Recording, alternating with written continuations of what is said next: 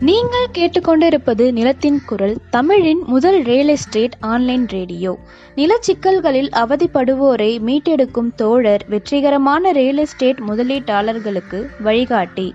பதினேழு ஆண்டுகால real estate agent தமிழகம் முழுவதும் சுற்றி வந்து கொண்டிருக்கும் களப்பணியாளர்.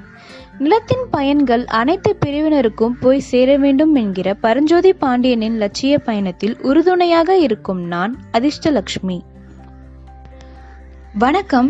இன்னைக்கு நம்ம ஆசிரியர் திரு சாமு பரஞ்சோதி பாண்டியன் அவர்கள் எழுதியுள்ள நிலமுங்கள் எதிர்காலம் புத்தகத்தில் இருந்து கிரைய ஒப்பந்தத்தை பற்றி கவனம் செலுத்த வேண்டிய பதினோரு விஷயங்கள் என்கிற தலைப்பு பத்தி பார்க்க போறோம். முதல்ல கிரைய ஒப்பந்தத்தை பற்றி தெரிஞ்சுக்கிறதுக்கு முன்னாடி ஒப்பந்த பத்திரம்னா என்னன்னு தெரிஞ்சுப்போம். ஒப்பந்த பத்திரம்னா இரண்டு நபர்களுக்கிடையே ஒரு பொருள் விற்பனை செய்யும் போதோ அல்லது வாடகை பெறும்போதோ அல்லது சேவை பெறும்போதோ அதில் உள்ள கண்டிஷன்களுக்கு சாட்சிகள் முன்னிலையில் ஒத்துக்கொண்டு ஒருவருக்கொருவர் ஒப்புதல் அளித்து எழுதி கொள்ளும் பத்திரம் ஒப்பந்த பத்திரம் ஆகும். ஒப்பந்த பத்திரத்திலே பல வகையான ஒப்பந்த பத்திரங்கள் இருக்கிறது. கிரைய ஒப்பந்த பத்திரம் வீட்டு வாடகை ஒப்பந்த பத்திரம் வீடு கட்டும் ஒப்பந்த பத்திரம் வியாபார ஒப்பந்த பத்திரம் என பல வகை இருக்கிறது. அடுத்ததாக தெரிஞ்சுக்க வேண்டிய விஷயம் மனை அல்லது வீடு வாங்கும்போது ப்ரொமோட்டார் அல்லது பில்டர் பெரும்பாலும் அவர்களின் லெட்டர் பேடில் அக்ரிமெண்ட் எழுதினால் செல்லாது. கண்டிப்பாக ரூபாய் இருபதுக்காவது முத்திரைத்தாள் ஒப்பந்தம் போட்டுக்கொள்ள வேண்டும். அப்போதுதான் அது செல்லும். அடுத்ததாக தெரிஞ்சுக்க வேண்டிய விஷயம் நிலக்கிரைய ஒப்பந்தங்களை இரண்டாயிரத்தி பனிரெண்டாம் ஆண்டு முதல் கண்டிப்பாக பதிவு செய்ய வேண்டும் என்று நீதிமன்றம் சொல்லிவிட்டது. வெறுமனே பதிவு செய்யாமல் போகும் அக்ரிமெண்ட்டுகள் சிக்கல் வந்தால் நீதிமன்றம் படியேறினாலும் நியாயம் பெற முடியாது. அடுத்ததாக தெரிஞ்சுக்க வேண்டிய விஷயம் கிரைய ஒப்பந்தம் போட்டுவிட்டு அதை பதிவும் செய்துவிட்டு மூன்று ஆண்டுகள் வரை கிரயம் செய்யப்படவில்லை என்றால் அந்த கிரைய ஒப்பந்தம் தானாகவே காலாவதி ஆகிவிடும்.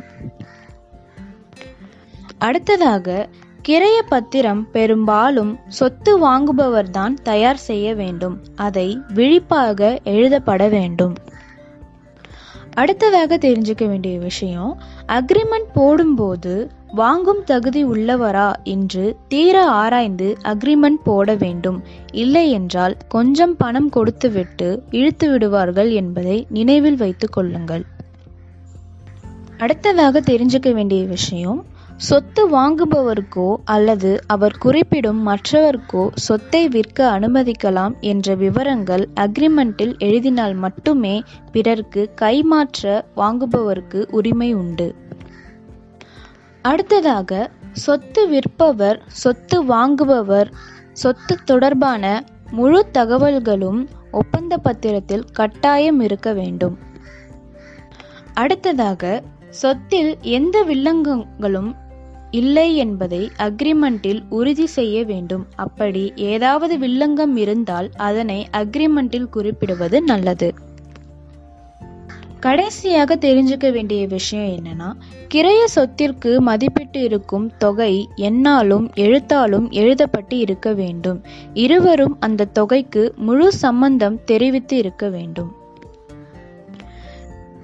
மேற்படி நாம் கண்ட கிரைய ஒப்பந்தத்தை பற்றி கவனம் செலுத்த வேண்டிய பதினோரு விஷயங்கள் என்கிற தலைப்பிலிருந்து நாம் மனதில் கொள்ள வேண்டிய பாடங்கள் என்னவென்றால் ஒரு சொத்தை வாங்குவதற்கு முன் போடப்படும் கிரைய ஒப்பந்த பத்திரத்தில்தான் அனைத்தும் அடங்கி இருக்கிறது அதில் உள்ள எல்லா ஷரத்களையும் தீர்க்கமாக படித்துவிட்டுதான் ஒப்பந்தத்தில் நுழைதல் வேண்டும்.